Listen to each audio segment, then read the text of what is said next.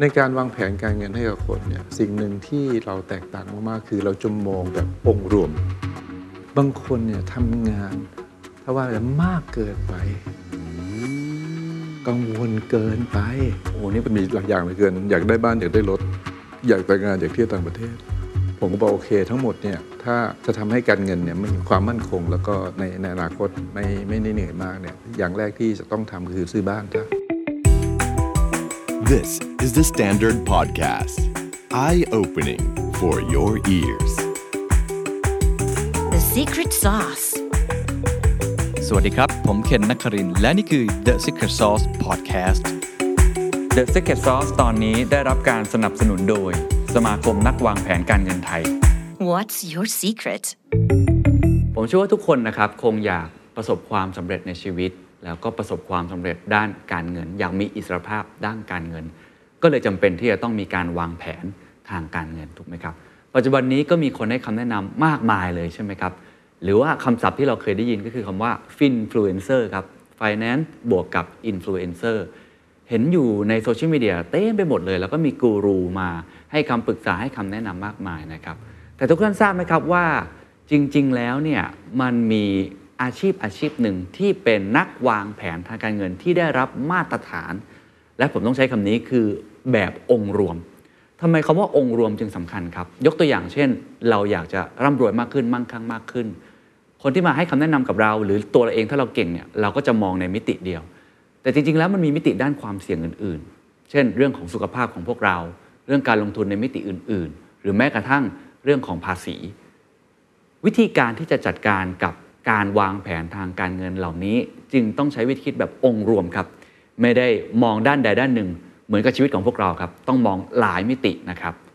คนที่ผมจะพูดคุยในวันนี้ครับ เป็นนักวางแผนทางการเงิน CFP ครับ Certified Financial Planner แล้วก็เป็นนายกสมาคม นักวางแผนทางการเงินของไทยนะครับ หรือว่า TFPA นะครับ นั่นก็คือคุณวสินวัฒนวรกิจกุลนะครับ หัวข้อที่จะคุยกันก็คุยกันเรื่องนี้เลยครับว่า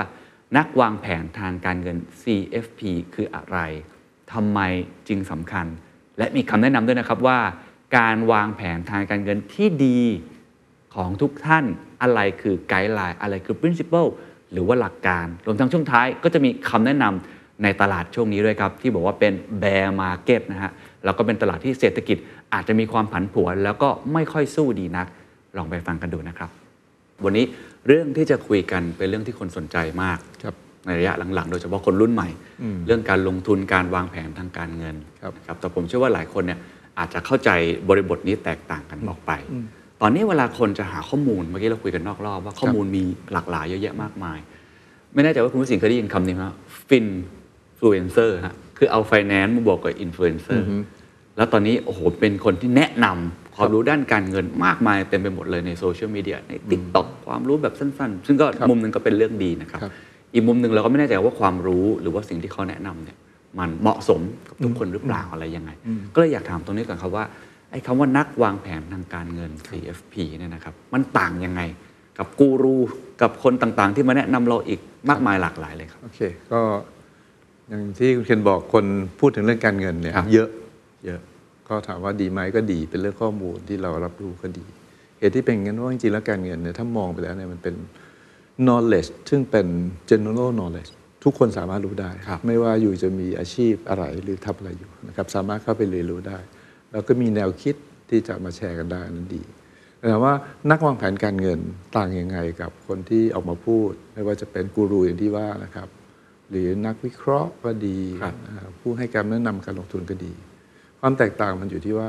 นักวางแผนทางทางการเงินเนี่ยข้อข้อที่จริงคือเราอะทำหน้าที่วางแผนครับการเงินให้กับคน ในการวางแผนการเงินให้กับคนเนี่ยสิ่งหนึ่งที่เราแตกต่างมากๆ คือเราจะมองแบบองค์รวมอ่าวันนี้สมมุติว่าคุณเคนมีคนสักคนหนึ่งมาแนะนำเขาอาจจะเดินเข้ามาแนะนำการลงทุนให้คุณเคนว่าคุณเคนตอนนี้ที่นี่ดีนะน่าเอาเงินไปลงทุนครับเขาจะมอง perspective เดียวว่าโอเค จะหาเงินหรือสร้างรีเทลได้ยังไง แต่นักวางแผนการเงินเราไม่ได้ทำแค่นั้นครับนะครับ แน่นอนเราแนะนำเรื่องการลงทุนได้ แต่คำถามที่มาถึงคุณเคน ถ้าคุณเคนเป็นลูกค้าหรือสนใจเรื่องวางแผนการเงิน อาจจะถามว่าสวัสดีครับคุณเคนตอนนี้เป็นไงชีวิตเป็นไงครับทำอะไรอยู่อืมเหรอแล้วมีความต้องการอะไรบ้างที่คิดในระยะสั้น ๆ นี้ แล้วมองไกลอีกหน่อยคุณเคนคิดอะไรครับ แล้วก็จะถามคำถามอีกหลายคำถาม ซึ่ง ทำให้นักวางแผนการเงิน เข้าใจและเห็นภาพชีวิตของคุณเคนเห็นความเชื่อมต่อด้านการเงินทั้งหมดของคุณเคนครับแล้วค่อยมาจัดการเรื่องแผนการลงทุนแล้วค่อยดำเนินการต่อไปครับครับ แล้วเรายังเป็นที่ปรึกษาให้คำแนะนำตลอดทางที่คุณเคนใช้ชีวิต แล้วก็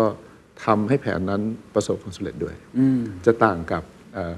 กูรูกูรูอาจจะมาพูดแต่ว่าเขาพูดในมุมว่าเขาเห็นอะไรครับมันอาจจะไม่ใช่เรื่องชีวิตของคุณเคนอืมอาจจะแตกต่างจากคนที่ขายประกันอย่างเดียวครับอาจจะไม่ได้อ่ามอง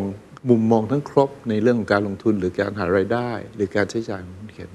นี่คือความแตกต่างครับ ฟังดูเหมือนผมเปรียบเทียบเหมือนการออกกำลังกายครับเนาะถ้าเกิดเป็นกูรูเราอาจจะไปดูคลิปอะไรต่างๆ คนให้คำแนะนำดีๆเต็มไปหมดเลยอ่าฮะแต่นี่เหมือนโค้ชเหมือนเทรนเนอร์มาช่วย ทราบความต้องการของเราก่อน แล้วก็วางแผนหรือออกแบบให้นั้นผมอยากให้ช่วยคำนิยามของมันก่อนแล้วกันครับเมื่อกี้เราพูดถึงว่าเอ๊ะมันแตกต่างอะไรจากสิ่งที่เราเห็นในปัจจุบันนะครับนักวางแผนทางการเงิน CFP เนี่ยมันมันย่อมาจากอะไรฮะแล้วมันแปลว่าอะไรอ่าไหมนักวางแผนการเงิน CFP ครับภาษาอังกฤษเนี่ยก็คือ CFP เนี่ยมันย่อมาจาก Certify ครับ Financial Planner ครับนะครับแน่นอนเราเป็นนักวางแผนการเงิน ซึ่งได้รับเขาเรียกว่าวุฒิบัตรนะครับไอการรับวุฒิบัตรเนี่ยหมายความว่าเราต้องผ่านอะไรบางอย่าง สิ่งที่ CFP เขายึดถือก็คือเราต้องมีอะหลักการต้องผ่าน 4 E ครับ E แรกคือ education ต้องมีความรู้นะ เกี่ยวเรื่องวางแผนการเงินครับมีความรู้เรื่องการลงทุน มีความรู้เรื่องการจัดการภาษีนะครับเรื่องการวางแผนเกษียณนะครับเรื่องการส่งมอบมรดกอันนี้คือต้องรู้ครับและที่สำคัญต้องรู้ว่าจะทำแผนการเงินยังไง มันไม่ใช่รู้อย่างเดียว เพราะเรื่องความรู้การเงินเนี่ยใครๆก็รู้ได้ครับแต่จะทำแผนยังไง อันที่สองคือเรื่องของ exam นะครับต้องสอบได้นะครับรู้ไปแล้วก็ต้องสอบ ตอนนี้เรามีนะครับการสอบถึง 4 paper ครับนะครับในการสอบนั้นก็จะมีทั้งการสอบข้อเขียนนะครับสอบสัมภาษณ์ทำ paper อันที่สามว่าสำคัญ รู้แล้วสอบได้แล้วมี experience ไหมเพราะการทำงานของเราเนี่ยเราไม่ใช่คิดแล้วเราทำเองครับเราคิดนะครับช่วยกับลูกค้านะครับหรือผู้ได้รับเอ่อผู้ผู้รับคำปรึกษาเนี่ยนะครับ แล้วก็ต้องดีลกับคน ก็ต้องมี experience เขาต้องมีความเข้าใจหลายอย่างในการที่จะ deliver เรื่องนั้นนะครับสามแล้วนะครับอันสุดท้ายคือเรื่องสำคัญคือ ethic เวลาเราทำเรื่องสำคัญสำคัญให้กับชีวิตคนเนี่ยจรรยาบรรณเนี่ยเป็นเรื่องที่สำคัญมากครับนะครับเราก็ต้องมีจรรยาบรรณในการประกอบวิชาชีพ เช่น ง่าย ๆ คือข้อมูลของคุณเคนเมื่อคุณเคนปรึกษา สมมติคุณเคนเป็นลูกค้าผมเนี่ยข้อมูลของคุณเคนจะไม่ล่วไหลไปไหน อันที่สองเวลาผมแนะนำเนี่ย ผมควรจะมองที่ผลประโยชน์คุณเคนไม่ใช่มองผลประโยชน์ว่าผมจะได้อะไรครับนะครับอันนี้คือหลักการทั่วๆไป หรือต้องเปิดเผยบางอย่างนะ ถ้าเกิดมันมีหรือมีโอกาสที่จะมี conflict of interest นะครับทีนี้ถามว่านักวางแผนการเงินคือใครเขาบอกว่าคือแน่นอนเป็นคนที่มีความรู้เรื่องการเงินครับการวางแผนในการเงิน แต่เป็นคนที่จะมานั่งคุยแล้วก็มองชีวิตของลูกค้าแบบ 360องศา ว่าความต้องการของเขานี่คืออะไร เขาใช้ชีวิตยังไงนะครับ เป้าหมายทางการเงินของเขาเนี่ยคืออะไร เพื่อจะได้เห็นภาพที่เชื่อมต่อกัน ทั้งหมดเรียกว่าการเงินแบบองค์รวม ไม่ใช่ด้านใดด้านหนึ่งครันะบไม่ใช่แค่ invest นะ ไม่ใช่แค่เก็บออมนะ มองให้ครบ เห็นภาพนี้แล้วก็มานั่งคุยกันนะครับ ร่วมกันพัฒนาแผนการเงินครับที่เหมาะแล้วมี specific outcome ว่าต้องการอะไรกันแน่ครับนะครับ การทำงานเนี่ยเราก็จะเกิดจากการที่เรานั่งคุยกันนี่แหละ นะครับแล้วก็ develop แผนกันไป พอทำเสร็จแล้วแผนปกติจะยังไงครับ ก็จะ planning ครับถ้าไม่ทำอะไรต่อมันก็จะนิ่งๆอะมันก็ถูกวางไว้นิ่งบทบาทของนักวางแผนการเงินที่สำคัญอีกอย่างหนึงคือหลังจากวางแผนแล้ว คุยให้เข้าใจแล้วว่าเราจะไปถึงตรงนั้นได้ยังไงเนี่ยก็ต้องมานั่งติดตามให้คำแนะนำเพื่อให้เกิดการกระทำจริง ๆ เพื่อไปถึงแผนนั้น แล้วในระหว่างทางก็ยังต้องมีการต้อง เรียกว่ามา revisit มันครับแล้วก็ปรับแผน เพราะสถานการณ์มันเปลี่ยน อันนี้คือภาพรวมของนักวางแผนการเงินๆครับครับผมคิดว่าพอเราฟังแล้วพอจะเห็นภาพว่าครับเขาคือใครทำอะไร แต่ในเรียกได้ว่าระบบนิเวศของคนที่วางแผนทางการเงินครับมันก็มีเยอะแยะเต็มไปหมดอย่างที่เมื่อกี้เรายใช่กครับตัวอย่างเนาะอาจจะไม่ถึงขั้นเป็นนักวางแผนทางเงินแบบ CFP ครับในประกันเราก็เห็นในสถาบันการเงินก็มี RM ครับใช่ไหมครับ หรือว่าคคนที่ร่ำรวยหน่อยก็อาจจะมี private wealth ครับที่มาช่วยให้คำแนะนำครัต่างบๆเขาเขาอยู่ในตรงไหนของสมการ หรือมันเป็นใบ certificate ที่เขาสามารถไปทำงานในหน่วยงานต่างๆ ได้ หรือจริงๆเป็นอาชีพอิสระเขาอยู่ตรงไหนทำไมเราไม่ค่อยเห็นเขาสักเท่าไหร่อะฮะไม่เห็นเขาเพราะว่าจำนวนยังไม่มากไม่มาก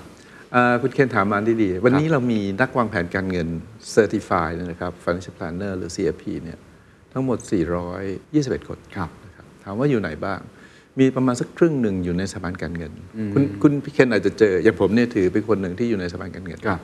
แต่ก็เป็น CFP ด้วยนะครับบางคนเป็น RM อยู่ตามแบงก์บางคนอยู่โบรกเกอร์ครับนะครับอันนี้หลากหลายนะครับ อีกสัก 25%เนี่ยเป็นตัวแทนประกันชีวิตนะครับตัวแทนประกันชีวิตนี่ก็เป็นกลุ่มคนที่จริง ๆ แล้วเนี่ยเขาใกล้ชิดกับลูกค้านะครับ ก็มีเรื่องที่เชื่อมโยงมากกับเอ่อชีวิตแล้วก็การเงินลูกค้า ตอนนี้ก็มี movement ค่อนข้างชัดเจนว่ามาเป็นนักวางแผนการเงินมากขึ้นนะครับเพราะว่าเข้าใจว่าในเรื่องของ protection อย่างเดียวเนี่ยอาจจะเอ่อตอบโจทย์ได้ไม่หมดนะครับก็เข้ามา อันนี้ประมาณสัก25%ส่วนที่เหลือเนี่ยจะเป็นนักวางแผนการเงินนะครับ ซึ่งไม่ได้สังกัดสถาบันการเงิน ไม่ใช่ตัวแทนประกันชีวิต เขาทำหน้าที่นะครับวางแผนการเงิน ให้คำแนะนำลูกค้าจริง ๆนะครับ โดยหลายๆ คนเปิดบริษัททำเรื่องนี้อย่างเดียวนะครับอีกประมาณ 25%นะครับก็ถ้าเราเห็นเขาอาจจะต้องบอกว่าไม่ได้เยอะนัก เพราะว่าคนที่คุณเคนเจออาจจะเป็นคนที่เป็นเอ่อ RM แต่ครับเขาอาจจะไม่ได้จบหรือไม่ได้ certify หรือเขาอาจจะอยู่ในระหว่างที่กำลังจะ certify ก็ได้นะครับอืมครับ คือถ้าเป็นอาชีพอื่นๆ ผมจะนึกอะผมจบเภสัชมาครับมันต้องมีใบประกอบโรคศิลป์อ่าฮะมาสอบทุกปีทุกปี หรือว่าอะขับรถก็ครับต้องมีใบขับขี่มี license นะอ่าฮะมี license แต่ว่าอาชีพเนี้ยเท่าที่ผมฟังเนี่ยคือมันไม่ได้ require ขนาดนั้นว่าต้องมีถึงจะเป็นนะครับหรือว่าแนะนำอันนี้ได้ ผมไม่แน่ว่ามันเป็นอย่างนั้นหรือเปล่า แล้วทำไมบางคนถึงมี CFP บางคนถึงไม่มีฮะ โอเค ก็ไม่ได้ require by law ครับว่าการให้คำแนะนำด้านแผนการเงิน จะต้องมี CFP หลายเส้น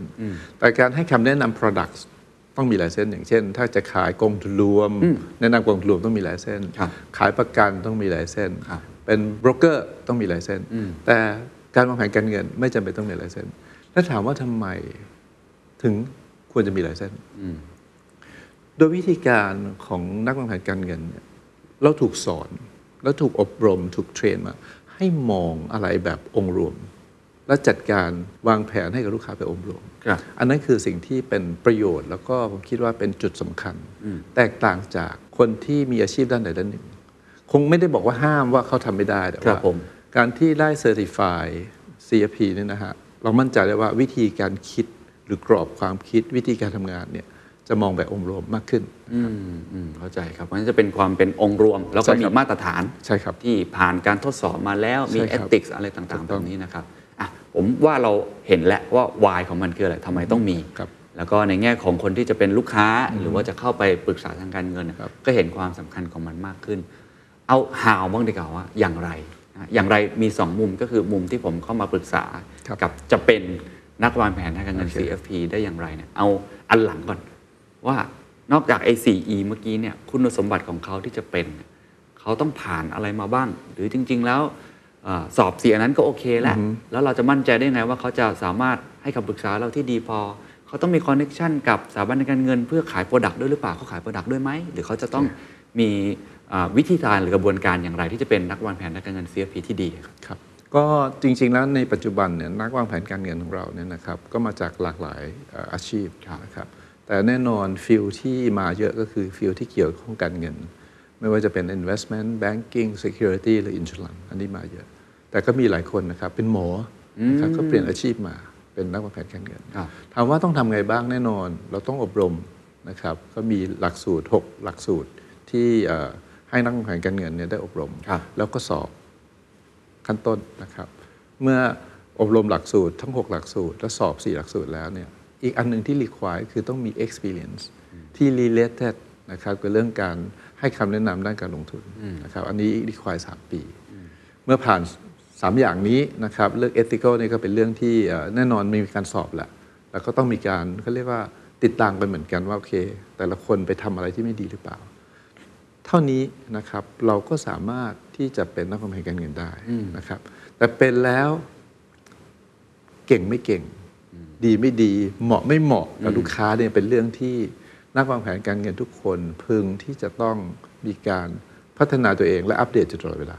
เพราะวันนี้นะครับเอ่อเรื่องเรื่องการเงินมันก็หลากหลายมากขึ้นครับมีเรื่องใหม่ ๆ มากมากขึ้น เรื่องใหม่ ๆ ที่มาอาจจะมาแบบแป๊บเดียวหายไปนะครับหรือจริง ๆ แล้วมันเป็นเทรนด์ที่เปลี่ยนไป หรือแม้แต่เรื่องของการพัฒนาทักษะอื่น ๆ เช่น soft skill คนที่รู้ดีทุกอย่างอาจจะดูแลลูกค้าไม่ได้ดีสักอย่างก็ได้ครับใช่ไหมครับ เราจะ engage ลูกค้ายังไง build trust ยังไง เป็นเรื่องที่นักวางแผนการเงินเมื่อได้เอ่อ certify แล้วเนี่ยนะครับก็จะต้องพัฒนาต่อไปอืมจากประสบการณ์ของคุณวสินทร์เองนะครับ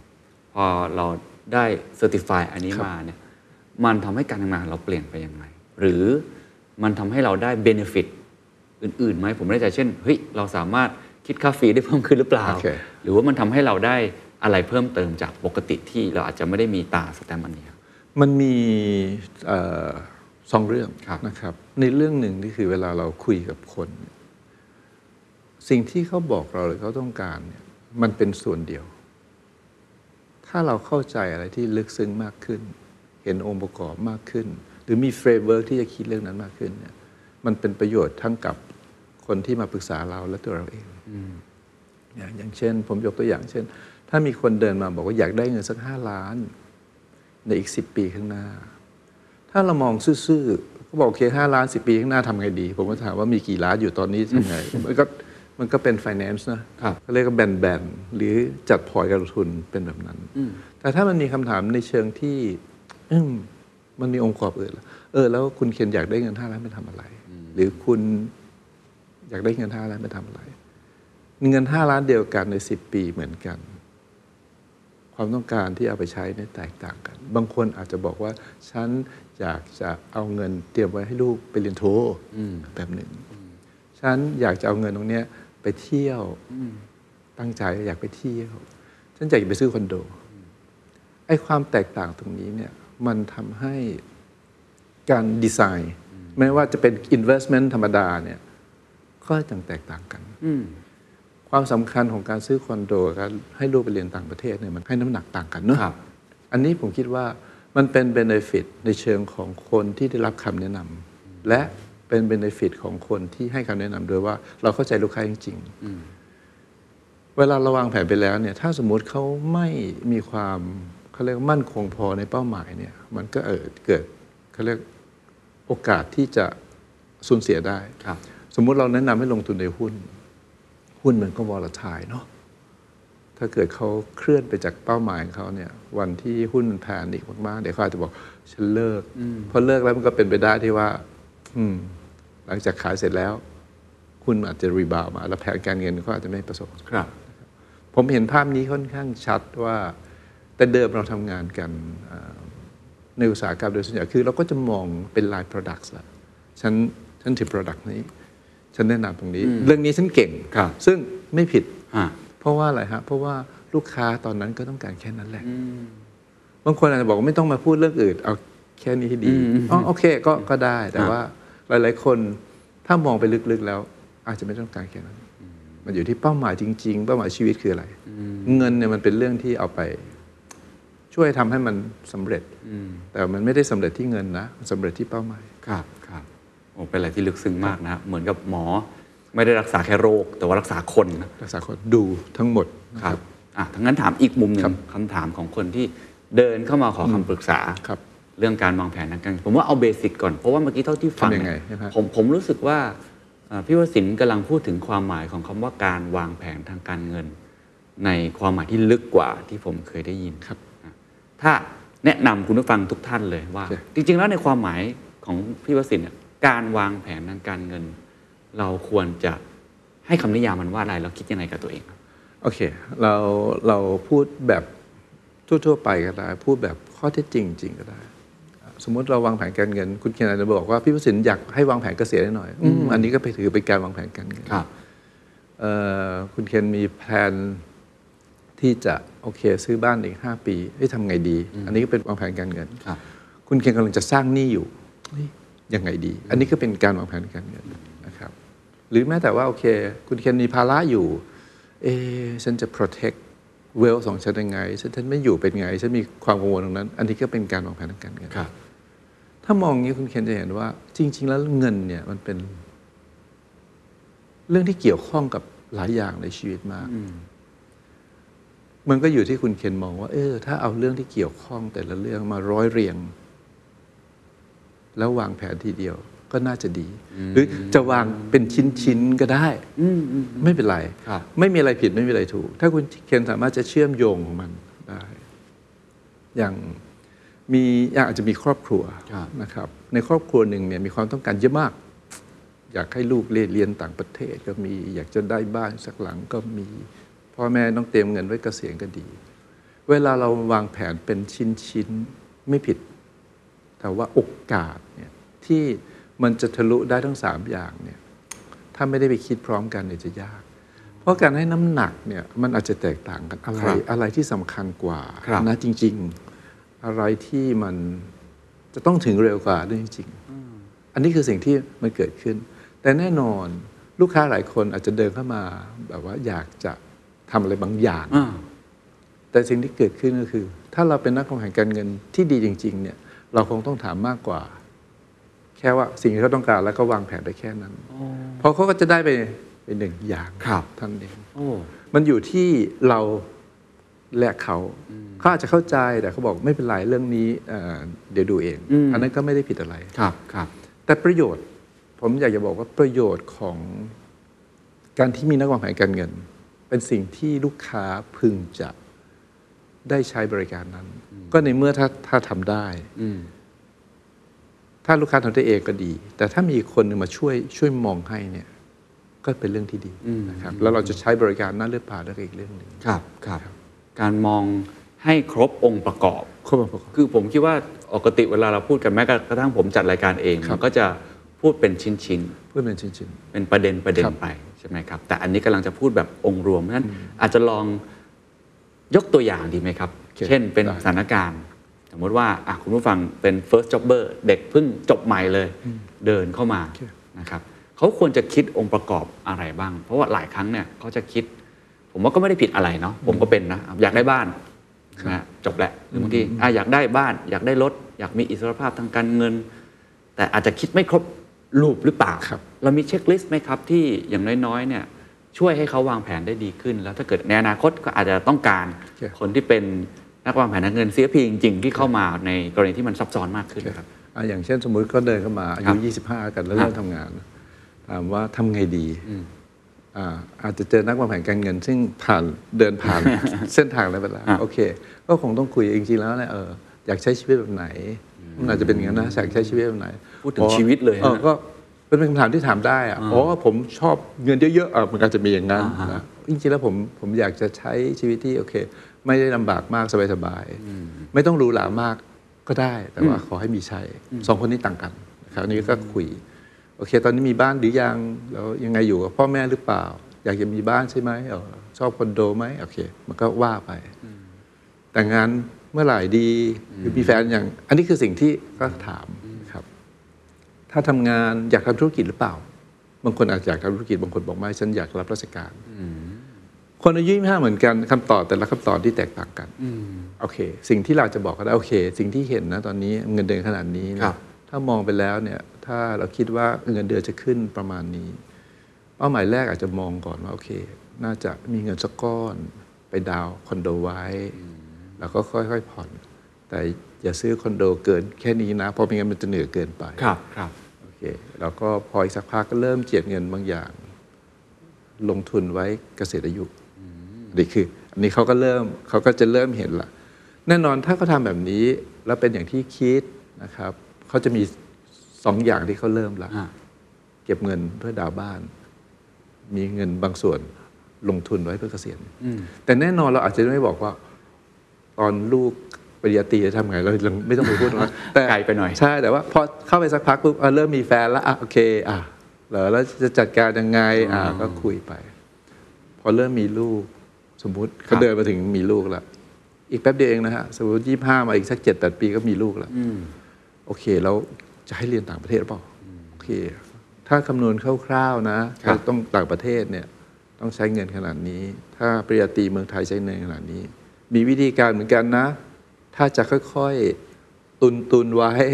ถึงเวลาแล้วจะได้ไม่เหนื่อย ก็เริ่มเก็บอย่างนี้สิแล้วเงินเนี่ยไปวางไว้ตรงนี้สิมีโอกาส อืม โอเค กับเด็กยี่ห้าซึ่งยังไม่รู้เลยชีวิต หน้าตามันจะเป็นไงนะอ่าแต่ว่าเขาอาจจะมีคนที่ไกด์เขาบอกให้เห็นว่าเส้นทางที่เขามีโอกาสที่จะเดินครับหน้าตาเป็นไง อะไรที่ต้องเตรียม โอเคอะเมื่อกี้มันเป็นโจทย์แบบที่กว้างหน่อยครับก็คือเดินเข้ามาแล้วอาจจะไม่รู้ว่าเขาต้องการครับอะไรพี่วสิงห์ก็พยายามจะยกตัวอย่างครับนี่ผมอาจจะแคบลงมาหน่อยอาจจะเอาที่ผมเห็นละกันครับแล้วก็อาจจะมีประสบการณ์กับตัวเองด้วย จะได้ให้คำแนะนำมันอาจจะไม่ได้เป็นคำแนะนำที่ เฉพาะ personal life ใครโอเคใช่ไหมฮะแต่ว่าเป็นกว้างๆเหมือนเป็นเอ่อ best practice อะโอเคที่ดีที่เราครับเห็นมาแล้วกันครับนะครับ น่าจะเป็นประโยชน์กับหลาย ๆ ท่าน เอาเคสแรกก่อนผมว่าเป็นเป็นเด็กจบใหม่นี่แหละ ผมว่านี่คือคลาสสิกสุดแล้ว เพราะว่าตอนนี้คนสนใจเรื่องนี้ค่อนข้างเยอะนะฮะจบมาอายุ 25 แน่นอนเขาคงอยากมีอิสรภาพทางการเงินครับผมคิดว่าคำว่าเกษียณอาจจะไกลสำหรับเขาไปนิดหนึ่งนะครับเพราะว่าในยุคนี้คำว่าเกษียณมันมีหลากหลายความหมาย แต่ว่าเอามีอิสรภาพทางการเงิน มีเงินที่สามารถที่จะ ได้บ้าน หรืออาจจะเป็นคอนโด มีรถสักคัน เก็บเงินไว้อะอาจจะแต่งงานครับนะครับเนี่ยผมว่าเนี่ยคือ 3 ก้อนหลักๆ รวมทั้งเขาคงจะอยากมีเงินไปเที่ยวต่างประเทศบ้าง ไปกินซูชิโอมากาเสะบ้างคำแนะนำเนี่ยที่เราอยากจะให้กับน้องๆ ตรงเนี้ยมันมีคำแนะนำที่อาจจะเป็นลักษณะที่จับต้องได้หน่อยครับว่า เก็บเงินเจียดเงินสักกี่เปอร์เซ็นต์เก็บตรงนี้ดีหรืออะไรยังไงอย่างเงี้ยครับอาจจะลองให้คำปรึกษาดูครับคือคือเทียบ เทียบเป็นเปอร์เซ็นต์เนี่ยอาจจะพูดได้ยากนิดหนึ่งเพราะว่าเราไม่รู้ว่าฐานเงินเดือนเป็นไงครับแต่เอาหลักการแล้วกันมีหลายอย่างเหลือเกิน อยากได้บ้านอยากได้รถอยากแต่งงานอยากเที่ยวต่างประเทศ ผมก็บอกโอเค ทั้งหมดเนี่ยถ้า จะทำให้การเงินเนี่ยไม่มีความมั่นคง แล้วก็ในในอนาคตไม่ไม่ได้เหนื่อยมากเนี่ย อย่างแรกที่จะต้องทำคือซื้อบ้านถ้าถ้าอยากได้บ้านแน่นอนคุณซื้อซื้อบ้านกับซื้อรถ ถ้าเกิดรถไม่ได้ไปหาเงินนะอย่าไปซื้อรถซื้อบ้านอืมถ้ารถไม่ได้เอาไปหาเงินเนี่ย คุณวสินไม่แนะนำเพราะอะไรฮะเพราะว่าบ้านเนี่ยจริงๆแล้วโดยมูลค่ามันเนี่ยมันจะ appreciate ครับการซื้อบ้านวันเนี้ยใหญ่เล็กไม่เป็นไรนะครับเพราะว่าเราสามารถจะเอาบ้านหลังเนี้ยไป convert เป็น cash แล้วไปซื้อบ้านที่ใหญ่โตขึ้นมาได้แต่ว่าถ้าอยู่ไม่ซื้อวันเนี้ยราคามันจะขึ้นคือมันจะขึ้นตลอดยากขึ้นเรื่อยอืมๆยากขึ้นเรื่อยๆแต่ถ้าซื้อรถเนี่ยซื้อรถจริงๆแล้วผมบอกว่าซื้อรถเนี่ยมันง่าย แต่มีรถเนี่ยมันไม่ง่าย ค่าใช้จ่ายเยอะพราวันนี้มีสองแสนก็ได้รถแล้วใช่แต่ครับทำหลังจากนั้นล่ะ มันไม่ง่าย เพราะฉะนั้น ถ้าจะให้แนะนำซื้อบ้านอืมมากกว่ารถ อันนี้สำหรับเด็กจบใหม่ ครับครับแน่นอนถ้าเกิดเขาบอกว่าเก็บเงินยังลงทุนเออยังยังไม่สามารถเข้าถึงบ้านได้ในตอนนี้ ระยะเวลาที่เหมาะสมผมว่าเพิ่งจบมาโอ้โหครับมันดูไกลมากเลยคุณผู้เสียแนะนำยังไงครับ ว่ารอเก็บเงินได้สักก้อนหนึ่งประมาณนี้ก่อนดีไหมหรือว่าดูความต้องการตัวเองยังไงครับ ก็เราแน่นอนเราต้องมีเงินดาวน์อะนะเราก็ต้องดูกำลังที่เราจะผ่อนได้ อย่างที่บอกครับเราอาจจะอยากได้บ้านสมมติอยากได้คอนโด 5 ล้านบาทอืมแต่เรายังไม่ได้ เราไปรอให้เรามีเงิน พอจะไปซื้อคอนโด 5 ล้านบาทคอนโดมันจะเป็น 7 ล้านบาทอืมเราอาจจะโอเคไม่เป็นไร เอาคอนโด 2 ล้าน 5 ได้อืมเพราะว่าเราจะมี asset ก้อนหนึ่งที่ appreciate นี่คือหลักคิด อันที่สองสำหรับเด็กจบใหม่ หรือคนที่จริงๆอายุไม่มากเนี่ย มันมีสิ่งหนึ่งซึ่งเป็นเขาเรียกว่ามีคุณค่ามากเลย ซึ่งคนอื่น คนที่มีอายุแล้วเนี่ยไม่มี ก็คือเวลา เพราะฉะนั้นเราจะทำอะไรเนี่ยให้รีบซะนะครับ เพราะว่าเวลาเนี่ยและหลักการเรื่องของ value of money ครับหรือเรื่องดอกเบี้ยทบต้นเนี่ยเวลาเนี่ยจะช่วยได้ เพราะฉะนั้น asset ที่เราควรจะลง เราคงควรจะคาดหวังว่าให้มัน appreciate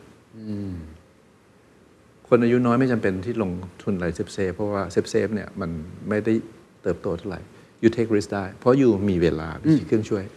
อันนี้คืออันที่สองครับสำหรับคนจบใหม่อืมครับผมแต่ถ้ามองกลับกัน อีกคนหนึ่งไม่รู้ก็อยากได้รถอะมันอยากได้นะคุณเบกเพราะว่ารถเนี่ยมันขับแล้วเพื่อนเห็นเนาะ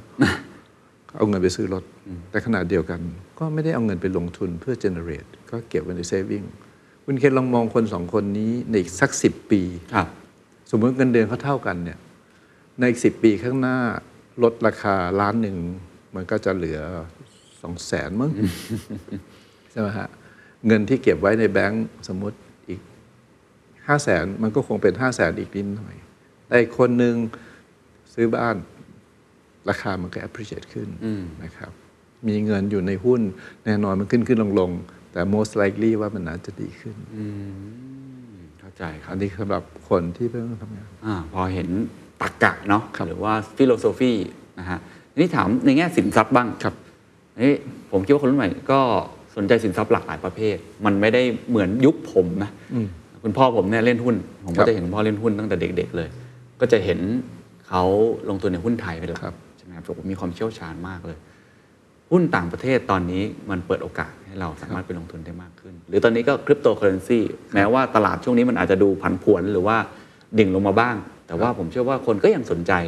อยู่ครับนะครับหรือสินทรัพย์อื่นๆมากมายอยู่เต็มไปหมดพันธบัตรแต่ก่อนนี่เข้าถึงค่อนข้างยาก ตัวนี้เข้าแอปเป๋าตังค์หนึ่งบาทยังซื้อได้ใช่ไหมมันมันผมว่าโอกาสในการเข้าถึงมันเยอะ จะแนะนำกับกับคนรุ่นใหม่ยังไงครับ ก็แน่นอนเราอายุน้อยเวลานาน take risk ได้ก็ take risk ได้อันที่สองก็คือในการ take risk เนี่ยเราก็ควรจะ diversify นะครับว่าโอเค มันคงไม่ได้ไปเชื่ออะไรด้านใดด้านหนึ่ง การ diversify มันก็ diversify หลายแบบนะครับ ในหุ้นเดียวเหมือนกันก็ diversify ประเทศก็เป็น diversify diversify sector ก็เป็น diversify หลักการก็มีแค่นั้น แล้วก็รออืมรอรออย่างหนึ่งคือที่ควรทำคือรอ ให้มันออกดอกออกผล เพราะอย่าลืมนะคุณเพนว่าเวลาเราลงทุนเนี่ยเรา manage return ไม่ได้นะ เรา manage ได้เฉพาะ risk อืมเราจะไปลงแล้วเราจะไปสั่งให้มันขึ้น 10%เนี่ยเราทำไม่ได้ แต่เราบอกได้ว่าเฮ้ยถ้าเราจะลงทุนเนี่ยเราอยากให้ risk ไม่มากนัก เราก็ diversify เรา manage risk ไม่ใช่ manage return โอ้นี่เป็นความเข้าใจผิดของใครหลายคนเหมือนกัชอบไปนะ manage return ซึ่งมันทำไม่ได้ หน้าที่เราคือ manage risk risk ให้มันเกิดน้อยที่สุด ใช่ครับโอเค แล้วเมื่อกี้ที่บอกว่าต้องรอนี่เพราะอะไรครับคือการรอในโลกที่เราเทรดคริปโตได้ 24 ชั่วโมงนี่บางทีก็มันมันก็อดทนไปนะก็รอเพื่ออะไร ก็ทำไมการรอถึงคุ้มค่า หรือว่ามันควรจะเป็นหนึ่งในจะเรียกว่าทักษะก็ได้นะ ของนักลงทุนที่ดีอ่าการลงทุนที่ดี แน่นอนมันต้องให้ผลตอบแทน แต่ลักษณะผลตอบแทนมันจะมากมากบ้างน้อยบ้าง ดีบ้างไม่ดีบ้าง พูดถึงหุ้นชัดเจนที่สุด เวลาเราลงทุนในหุ้นเนี่ยเรามองว่าเราลงทุนในบริษัท เวลาลงทุนในบริษัท พอลงทุนไปแล้วเราบอกพรุ่งนี้จะได้เท่าไหร่เนี่ย มันผิดหลักอืมอืมเพราะฉะนั้นหลักของมันคือมันต้องรออไอ้ราคาในกระดานเนี่ยมันเป็นมันก็เป็นเรื่องที่ perception ของคนที่เขาจะบอกว่าฉันราคาเท่านี้ ฉันให้ราคาเท่านั้นครับแต่ value ของบริษัทจริง ๆ หรือการเติบโตของบริษัทจริงๆเนี่ยมันต้องรออเพราะฉะนั้น ตัวหลักๆ คือต้องรออเพราะฉะนั้นเราก็ต้องรออืมโอเคครับครับอะเมื่อกี้พูดไปแล้วเรื่องบ้านครับเรื่องรถเรื่องสินทรัพย์ จริงๆมันมีอีก 2 มิติที่ CFP จะช่วยดูด้วยนะครับก็คือเรื่องของการจัดการภาษีอืมใช่ไหมครับรวมทั้งการจัดการความเสี่ยงครับต่างๆเนี่ยอันนี้อาจจะลองแนะนำเอาเคสเดิมเลยครับขออนุญาตไหนๆได้ชวนคุยกันแล้วคผรับมว่าน่าจะเป็นประโยชน์นะครับว่าอะเด็กจบใหม่เอ้ยประกันชีวิต ชีวิตเราก็ยังดูโอเคอยู่เราคงไม่ต้องรีบประกันหรือเปล่า หรือจริง ๆ แล้วเราควรจะมีหลักคิดยังไงรวมทั้งเรื่องการจัดการภาษีครับก็เอ่อประกันชีวิตเราประกันชีวิตเราครับใช่ไหมฮะประกันชีวิตจริงๆแล้วมันเป็นการเขาเรียกว่าผ่องทายความเสี่ยงออกไปคือเราใช้ชีวิตทุกวันมันก็มีความเสี่ยงอยู่แล้วครับแต่ว่าเออถ้ามันมีอะไรเกิดขึ้นกับเรา เราผ่องถ่ายความเสี่ยงนี้ไป ปัญหาการเงินบางอย่างก็ลดไป มันขึ้นอยู่กับว่าเรามีภาระไหมถ้าเรามีภาระ เป็นเด็กจบใหม่ที่เลี้ยงแม่ดูเอออยู่ควรจะส่งรีประกันแล้วนะเพราะถ้าเกิดอยู่ไม่อยู่มันมีผลกระทบต่อคนอื่นถ้าอยู่เป็นคนคนเดียวเออก็แล้วแต่อยู่คิดนะครับ แต่แน่นอนการที่เราผ่องถ่ายความเสี่ยงนี่ก็เป็นเรื่องที่ดีครับ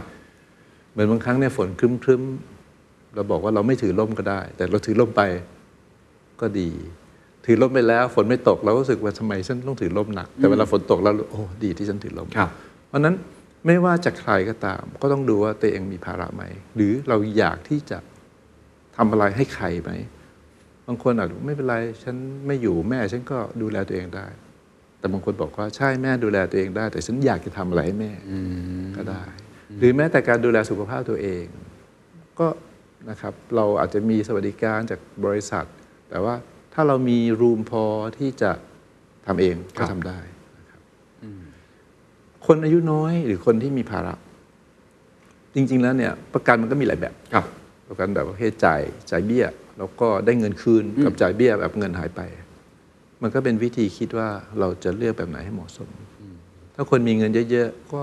อาจจะบอกได้เงินคืนก็ได้ แต่คนมีภาระเยอะๆอาจจะต้องจ่ายน้อยคุ้มครองมากก็ได้เรื่องพวกนี้เป็นเรื่องที่หลายคนอาจจะคิดเองได้ครับหลายหลายๆคนอาจจะต้องการคนมา เล่าให้ฟังครับมาแนะนำให้เกิดครับตัวแทนประกันชีวิตหลายคนก็แนะนำได้ แต่ถ้าเป็นด้านของการเงิน เราก็จะมองเห็นอะไรที่มากกว่านั้นอีกอืมครับ ภาษีแหละครับ ภาษีตอนนี้รายได้ภาษีมันมาจากรายได้เนาะครับถ้ามีรายได้น้อยเรื่องอินโวภาษีก็ไม่มากนัก ถ้าเป็นพนักงานใกล้ตัวที่สุดคือมี provident fund ก็ใช้ประโยชน์อย่างเต็มที่ซะอืมนะครับ อีกหน่อยถ้ามีเงินเยอะขึ้นนะครับ เลือกลงทุนอะไรที่ไม่มี tax หรือ tax น้อยก็ดีอืมภาษีก็จะเป็นกลุ่มคนที่อาจจะมีเรื่องราวมากขึ้นนะครัครับบที่จะลดหย่อนได้นะครับอ่าปรับรูปแบบให้เอื้อได้นะครับครับผมโอ้ขอบคุณมากเลยครับ เป็นคำแนะนำภาพรวมเนาะครับที่ผมคิดว่าหลายคนคงเอาไอเดียนี้ไปต่อยอดได้เป็นหลักการเหมือนไกด์ไลน์นะครับ ขออนุญาตชวนคุยอีกมุมหนึ่งอีกเคสหนึ่งแล้วกันนะครับ ผมว่าคนจะได้เห็นความแตกต่างเนาะว่านักวางแผนทางการเงิน CFP เนี่ยช่วยให้คำแนะนำอย่างไรที่อาจจะไม่ได้เหมือนกับที่เราเคยเห็นในกูรูแนะนำอะไรต่างๆที่ครับเป็นเป็นเรื่องๆไป สมมุติว่าอะเมื่อกี้น้องๆนะสักสี่สิบห้าสี่สิบสี่สิบห้าผมว่าเริ่มเริ่มมีเงินละครับเริ่มมีเงิน อาจจะผ่อนบ้านอยู่ครับ รถอาจจะเป็นคันที่สองหรือเปล่าไม่แน่ใจนะฮะอาจจะแต่งงานแล้วหรือกำลังจะแต่งงานอันนี้อีกเรื่องหนึ่ง แต่แน่ๆคือเริ่มคิดเรื่องเกษียณแล้วเพราะว่าสุขภาพเริ่มถดถอยครับมีน้องใหม่ ๆ เริ่มขึ้นมาแล้วต้องวางแผนแล้วว่าตัวเองเนี่ยอนาคตจะยังไงต่อว่าเหลือเวลาอีก ที่จะทำงานได้เต็มที่แบบนี้จริง ๆ แบบเดิมที่เคยทำได้เนี่ยก็จะลดลงเนี่ยอย่างนี้เดินเข้ามาจะให้คำแนะนำเอาเป็นไกด์ไลน์คร่าวๆดีอันเนี้ยเป็นเอ่อสมมติ 35 ขึ้นไปแล้วกันเนอะถึงอะ45 แล้วกัน ผมเรียกว่าวัยแซนด์วิชก็ใช่ไหมคือมีภาระละครับ ครอบครัวตัวเองต้องดู มีครอบครัวคุณพ่อคุณแม่ต้องดู ภาระเยอะ ความต้องการเยอะ อนาคต บางคนชัด บางคนไม่ชัด มันมีเรื่องที่ต้องกังวลเยอะเอ่อคนกลุ่มนี้จำเป็นอย่างยิ่งที่จะต้องวางแผนแบบองค์รวมครับถ้ามองไปแล้ว เพราะว่าถ้าเกิดเอ่อไปทำเป็นชิ้นเนี่ยโอกาสที่จะสำเร็จเป้าหมายทางชีวิตหลาย ๆ อย่างเนี่ยก็จะค่อนข้างยาก ถ้าเอ่อคนอายุ 45 เดินมาบอกฉันอยากได้ return เยอะ ๆ อย่างเดียว มันก็อาจจะไม่ได้ตอบโจทย์ว่าเรื่อง protection ล่ะอยู่มีไหม สมมติเขาบอกฉันมีเงิน 5 ล้านครับฉันมีเงิน 10 ล้าน อยากลงทุนให้ได้ผลตอบแทนเยอะๆแต่ถ้าไม่มีใครไปช่วยเขาดูเรื่อง protection ล่ะ อันนี้ก็ถือว่าขาดไป หรือบางคนอาจจะห่วงมากเรื่องตัวเองทำ protection จนเยอะเกินไปนะครับ ไม่ใช่ไม่ดีดีแต่ว่า เงินที่จะเอามา invest เพื่อให้มันเติบโต อาจจะไม่พอกับเป้าหมายในอนาคต ก็อาจจะไม่เหมาะหรือนะครับในเป้าหมายต่างๆ ที่มองอย่างที่บอกครับ มันเงินเป็นเป็นตัวที่เอามาช่วยครับเป้าหมายจริงๆเนี่ย you ห่วงลูกหรือเปล่าผมมีเคสหนึ่งอันนี้อาจจะยกตัวอย่างได้อ่าถือว่าเป็นคนมีการศึกษาฮะก็อายุสักประมาณ50อ่ามีลูกแค่คนเดียวนะ ครับลูกก็เรียนอินเตอร์นะครับเป็นคนทำงานถือว่าอยู่ outstanding นะครับเขาก็มีการลงทุนหลายอย่าง ซื้อประกันหลายแห่งนะครับแล้วก็ทำงานมีทั้งงานประจำแล้วก็ทำธุรกิจด้วย ถือว่าครบครบเป็นคนมีการศึกษาที่ดีด้วย เข้ามาปรึกษาผมบอกว่าเอ่ออยากปรึกษาหน่อยถามว่าทำไมมีความกังวลมีความกังวลว่าถ้าเขาไม่อยู่ลูกจะเป็นไง มีความ กังวลว่าไอ้เงินที่มีอยู่เนี่ยมันจะพอไปตอนเกษียณไหมครับนะครับ ก็หลังจากนั้นเนี่ยนะครับก็ได้มีโอกาสคุยกัน ผมก็ให้เขาทำแบบนี้เลยทำ asset list มาโอเคมีอะไรบ้าง liability list มีอะไรบ้างมีหนี้ที่ไหน investment มีอะไรบ้าง รายได้เท่าไหร่รายจ่ายเท่าไหร่รายได้ที่ว่าเนี่ยที่ได้แน่ๆมีเท่าไหร่ ที่ได้บ้างไม่ได้บ้างหรือได้ ไม่ค่อยแน่นอนไม่สม่ำเสมอเรียนเท่าไหร่ แล้วลูกตอนนี้เรียนที่ไหน แล้วก็ถ้าไปเรียนเรียนอินเตอร์ตรงนี้จะไปต่างประเทศใช่ไหมโอเคใช้ประมาณเท่าไหร่ เราก็มาสแกนดูแล้วก็คุยนะครับดูทั้งการเอ่อเรื่องประกันของเขา ดูทั้งเรื่อง investment ของเขารายรับรายจ่ายของเขานะครับสิ่งที่เกิดขึ้นก็คือ ผมพบว่า โอ้ไม่มีอะไรน่าห่วงเลย อันนี้คือสำคัญ บางคนเนี่ยทำงาน ถ้าว่าไปแล้วมากเกินไป กังวลเกินไป โอ้นี่เป็นเคสที่ไม่ค่อยได้ยินเหมือนกันนะครับ มากเกินไปกังวล คือเพราะว่าเขาไม่รู้จริง ๆ ว่า position หรือ status ของเขาเนี่ย มันจะต้องทำอะไรอีกไหม เขาก็เหนื่อยอยู่นั่นแหละ จนลูกเขาเนี่ย จริง ๆ แล้วสิ่งที่ลูกเขาต้องการจากเขามากที่สุดคือ เวลา แต่แน่นอนครับ เราก็มาดูแล้วก็เรื่อง investment เราก็ปรับบอกโอเค อันเนี้ยดีแล้วแต่ว่า ถ้าจะ trim ก็ยกตรงนี้มาตรงนี้ นะครับเรื่องประกันอันนี้ดีแล้วโอเคอันนี้คีบไว้การสุขภาพคีบไว้นะ อันนี้คือสิ่งที่นักวางแผนการเงินทำได้ ถ้าเราเดินไปหาคนที่ทำ investment อย่างเดียวเนี่ยเขาก็จะมอง investment อืมพอคูณไปเรื่อยๆ มั่งคั่งไปเรื่อยๆในขณะที่จริง ๆ แล้วถ้าเรามององค์รวม มันอาจจะเห็นใช่มิติที่กว้างกว่า เนี่ยเป็นเคสที่คุณคุณคุณเคนพูดเลยคือเขามีภาระทั้งกับ Family ที่เขาต้องสร้าง แล้วก็ภาระดูแลเอ่อคุณพ่อคุณแม่เขา แล้วก็ตัวเขาเองด้วยครับนี่คือครับแซนด์วิช อ๋อโอเคอะผมว่าเราเริ่มเห็นบริบทของการให้คำแนะนำครัแล้วบแล้วก็มีเหมือนเป็นทิปเล็กๆครับน้อยๆให้ทุกคนได้ลองไปคิดกับตัวเองเป็นเช็คลิสต์เป็นไกด์ไลน์นะครับ นี่จะกลับมาว่าอยังที่เกรินกันตอนต้นว่าเอ้ยมีประมาณ ครับ 420 กว่าคนนะครับเอ๊ะมันเกิดอะไรขึ้นนะทำไมถึงมีจำนวนไม่มาก และถ้าเกิดว่าวันนี้คุณวสินมีโอกาสและอะเชิญชวน Yeah. นะครับทั้งคนที่ให้มานะครับ สมัครกันมากขึ้นครับเพื่อจะเซอร์ติฟายกันครับหรือว่าคนที่เป็นแบบผมเองนะฮะเป็นลูกค้าเป็นผู้บริโภคทั่ว ๆ ไปเนี่ยหลักคิดที่เขาจะอาจจะเริ่มมองหาแล้วกันครับเนาะว่าอะมีตราเนาะมีป้อมมีอย่างนี้ป้าย CFP มีป้ายเหมือนที่คุณวสินมีครับอย่างเงี้ยนะครับ อยากให้ลองให้คำแนะนำหน่อยครับ บอกสาเหตุก่อนครับตอนนี้เราเรามีเอ่อ CFP เนี่ยนะครับเอ่อ421 นะครับ แล้วก็มี AFPT ก็คือเป็น Associate เอ่อ Planner เนี่ยนะครับ ประมาณสักพันหนึ่งครับนะครับถามว่าทำไมเออดูไม่เยอะใช่ครับ ดูไม่เยอะถ้าเทียบกับความต้องการนะครับของของคนที่สนใจเรื่องลงทุนเรื่องการเงินนะครับเหตุที่เป็นอย่างนี้เพราะว่าหนึ่งก็คือเราเองเนี่ยเอ่อในเมืองไทยเนี่ยเริ่มตั้งแต่ปี 2552ครับถึงวันนี้ประมาณ 13 ปีครับในต่างประเทศเนี่ยเขาเริ่มกันมาในอเมริกาเนี่ยเริ่มตั้งแต่ปี 70 แล้วก็เริ่มออกนอกอเมริกาในปีเอ่อ90ครับนะครับ ทั้งหมด CFP ทั้งโลกเนี่ยมีมาสัก2 0 0 0 0 0 คนนะครับของเรา 400 กว่า เราเพิ่งเริ่ม ข้อที่2ที่ผมคิดว่าใช่ใช่เลยคือ การได้ CFP เนี่ยมัน มันไม่ได้ง่ายแบบไม่ได้ง่ายแบบโอเคเอ่อเข้าไปก็ได้เลย หลาย ๆ คนนะครับเอ่อต้องใช้การสอบหลายครั้งกว่าจะผ่านแต่ละโมดูลนะครับเรามีเนื้อหาวิชาใน 6 โมดูลซึ่งต้องเรียนทั้งหมด แล้วก็มีอีก 4 paper ที่ต้องสอบนะครับตรงนี้ใช้เวลา เพราะว่าเรื่องที่ CFP เข้าไปคล้องแวะเนี่ยมันหลายเรื่องครับลงทุน นะครับเรื่อง protection เรื่องการทำแผนเรื่อง tax เรื่องหลายอย่าง เราต้องการให้มั่นใจเลยว่าคนที่ออกไปเนี่ยมีความรู้ความสามารถเพียงพอที่จะให้คำแนะนำลูกค้า เพราะเมื่อลูกค้าเขาใช้บริการ CP แล้วเนี่ยเขาก็จะมีความไว้เนื้อเชื่อใจว่าครัโอบเค อยู่แนะนำฉันได้อย่างเหมาะสมนะครับก็เลยใช้เวลา แต่ถามว่ามองต่อไปเป็นยังไง ผมเห็นภาพชัดเจนมากนะครับ ผมก็คุยกับน้องๆ CP รุ่นหลังบอกว่า โลกต่อไปจะเป็นโลกของพวกคุณจริงๆไอ้รุ่นผมนี่ถือว่าโอเคเราก็มาเริ่มนะครับ เพราะว่าความต้องการของคนที่ได้รับ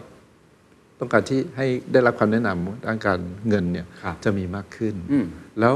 มันจะเป็นเรื่องธรรมดามาก คุณเคนก็มี CP ดูอยู่อืมเพื่อนคุณเคนก็มีว่าเอ้ยเป็นไงเขาดีไหมโอเคเออดีเขาถนัดเรื่องนี้นะ มันจะเป็นเรื่องธรรมดามาก โอกาสผมว่ายังมีอีกมากเหตุที่เป็นอย่างนั้นเพราะว่าในโลกการเงิน เรื่องการเงินนะครับ ไม่ใช่พูดถึงการลงทุนอย่างเดียว หรือการจัดการการเงินเนี่ย มันมี variety มากการที่มี variety มากเนี่ย มันหมายถึงว่ามีโอกาสมากและแน่นอนระหว่างคนที่มีคนดูแล หรือคนที่ทำเป็น กับคนที่ทำไม่เป็นความแตกต่างมันมากมากขึ้นเรื่อยเมื่อกี้คุณเคนพูดถึงเรื่องคุณพ่ออคุณสมัยคุณพ่อคุณเคนคงฝากเงินได้ประมาณ 10 กว่าเปอร์เซ็นต์ๆใช่ครับแล้วก็มีมีหุ้นมีหุ้นแล้วก็เงินฝากเลยมีแค่นั้นแหละ มันก็ไม่ต้องคิดอะไรมากแต่วันนี้มันไม่ใช่ มีหุ้นกู้นะ หุ้นกู้ก็มีตั้งหลายบริษัทนะแล้วจะลงอันไหนยิวนี้มันคุ้มไหมยิ่งมีความแตกต่างมาก โอกาสมาก ผลลัพธ์ระหว่างที่ทำได้ทำเป็นครับกับไม่ได้ ก็แตกต่างกันมากอืมหรือคำแนะนำดีๆ อย่างที่บอกเมื่อกี้เราพูดถึงคนจบใหม่สองคน คนหนึ่งเดินไปคนละทางเนี่ยครับแต่ละคนเดินไปคนละทางเนี่ยอืม result แตกต่างกันอืมครับก็เลยถ้าว่ามองไปแล้วนะครับสำหรับคนที่อยากจะเข้ามาในวงการนะครับสามารถเข้ามาได้เลยนะครับแล้ว welcome ทุก ๆ สายอาชีพนะครับการที่เรามีความรู้ในสายอาชีพอื่นที่ไม่เกี่ยวข้องการเงินอาจจะเป็นประโยชน์ก็ได้ อย่างผมเองก็ไปสมัครได้ ได้ แต่คุณเคนต้องเรียน 6 โมดูลและสอบโอ้โห4เพเปอร์ผมผมว่าจะหัวไม่ค่อยดีคงใช้เวลาหน่อยนะฮะผมว่ามันเป็นจริง ๆ มันเป็นเสน่ห์นะครับเพราะทุกคนสนใจเรื่องนี้ครับเพราะเรื่องเงินเกี่ยวข้องกับหลายเรื่องมากในชีวิตเราอืมครับผมช่วงท้ายแล้วกันนะครับ คงจะมีอีกสองคำถามนะครับเอาอันแรกก่อนครับอันแรกจะเป็นคำถามที่เหมาะกับสถานการณ์ปัจจุบันมาก ๆนะครับ ก็คืออยากใช้ช่วยให้คำแนะนำนิดนึงในช่วงเวลานี้ครับที่เศรษฐกิจ เนาะไม่ค่อยดีนะครับเศรษฐกิจถดถอย หลายคนพูดกันตรงนี้เยอะกับหนังซื้อลดลงครับแล้วก็อยู่ในช่วงเฟสใหม่ของของการเงินนะก็คือการขึ้นดอกเบี้ยครับใช่ไหมครับวันที่เราคุยกันเนี่ยใกล้มากๆ แล้ว ซึ่งก็คงเห็นภาพแหละว่า มันน่านน้ำกำลังจะเปลี่ยนทิศนะผมอ่านข่าวเมื่อเช้าก็เห็นทางอสังหาริมทรัพย์ต่าง ๆ ก็โอ้ปรับตัวกันจ้าละวันเพราะว่าขึ้นอยู่กับตัวดอกเบี้ยค่อนข้างมากนะครับผมคิดว่า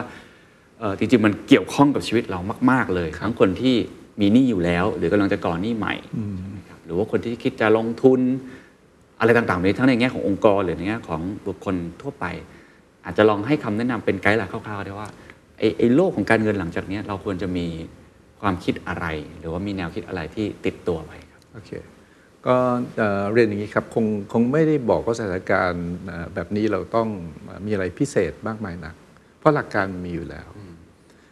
อันแรกคือเราทำอะไรให้มันฟิตกับตัวเองเอ่อ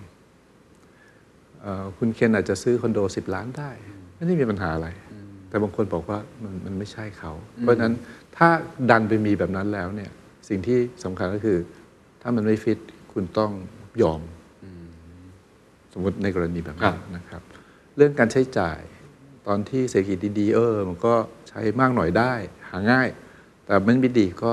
ใช้น้อยหน่อย ให้มันเหลือเท่าเดิมนะครับอันนี้หลักการอันนี้คือโดยทั่วไป การลงทุนต้อง diversify นะครับ มันกระทบการลงทุนแน่ อะไรที่เสี่ยงมากอาจจะต้องระมัดระวังหน่อย ก็อะไรที่เอ่อเสี่ยงน้อยหรือได้ current income ก็มากหน่อย อันนี้คือ in general แต่สิ่งที่ผมเอ่ออยากจะมองเอออยากจะแชร์ก็คือ ในทุกๆสถานการณ์เนี่ยเวลาข้อมูลข่าวสารเยอะเนี่ยบางทีมันดีนะ แต่บางทีมันทำให้เรามึนอันที่หนึ่งผมว่าเราติดตามข้อมูลข่าวสารได้ แต่เราต้องมีระยะระดับหนึ่ง ก็คงไม่ต้องเปิดฟังทุกวัน เพราะว่าชีวิตเราควรจะดำรงอยู่นะครับในในมิติอื่นๆเวลาฟังทุกวันแล้วก็มึนเหมือนกับว่าเราดูใกล้เกินไปเราจะมองไม่เห็นอะไร แต่ถ้าเราถอยมา วันนี้ไม่ต้องให้คนมานั่งทายเศรษฐกิจหรอก เราเองก็รู้อยู่ว่าหน้าตาจะเป็นยังไง เราเองก็รู้อยู่แหละว่าต้องระวังหน่อยนะ อันนี้เป็น general นะครับ อีกอย่างหนึ่งที่อยากจะบอกคือให้โฟกัสมาก ในตัวเอง ไม่ต้องไปสนใจมากยกตัวอย่างนะเฟดมันจะขึ้นดอกเบี้ยกี่ครั้ง เพราะเราเอาเอาเวลาของเราเนี่ยมาใช้กับ เอ๊ะ เราทำอะไรอยู่ อันนั้นน่าจะดีกว่า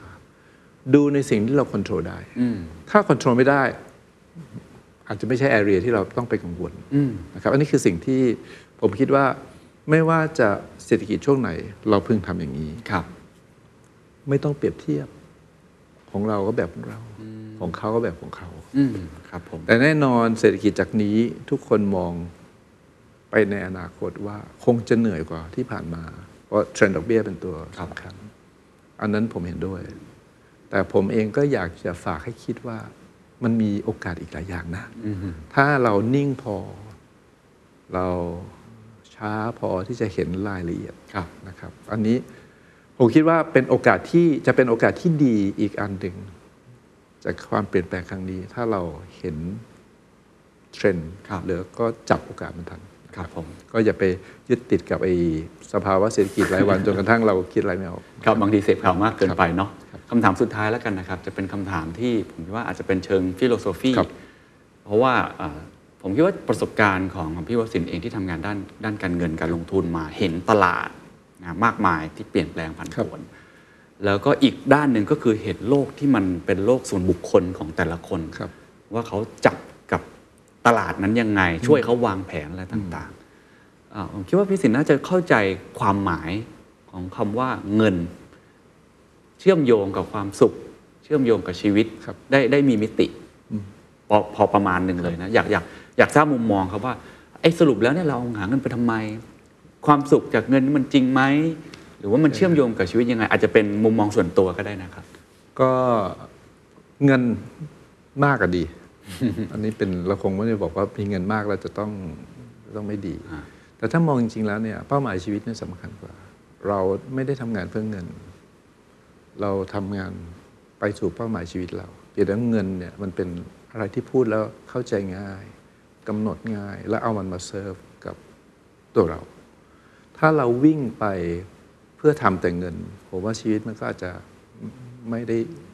ไม่ได้ไปไหน เราอาจจะขาดอะไรไปหลายอย่าง ผมผมเลยมองว่าเงินแน่นอนครับ มันสัมพันธ์กับหลายอย่างในชีวิต แต่เราจะไปทำอะไรเพื่อเงิน เรามีเป้าหมายของเรา แล้วเราเอาเขามาเป็นเครื่องมือเราน่าจะดีกว่าครับ มีมากย่อมดีนะครับ มีน้อยก็เหนื่อยหน่อย แต่มีมากหรือมีน้อยมีพอนะมีความสุขที่สุด วันนี้ขอบคุณมากครับนะครับขอบคุณครับสวัสดีครับ And that's the secret sauce. ถ้าคุณชื่นชอบ The Secret Sauce episode นี้นะครับ ก็ฝากแชร์ให้กับเพื่อนๆ คุณต่อด้วยนะครับ และคุณยังสามารถติดตาม The Secret Sauce ได้ใน Spotify, SoundCloud, Apple Podcast, Podbean, YouTube และ Podcast Player ที่คุณใช้อยู่นะครับ และอย่าลืมติดตาม Facebook Fanpage The Secret Sauce เข้ามาติชมเข้ามาพูดคุยกับผมได้เลยนะครับ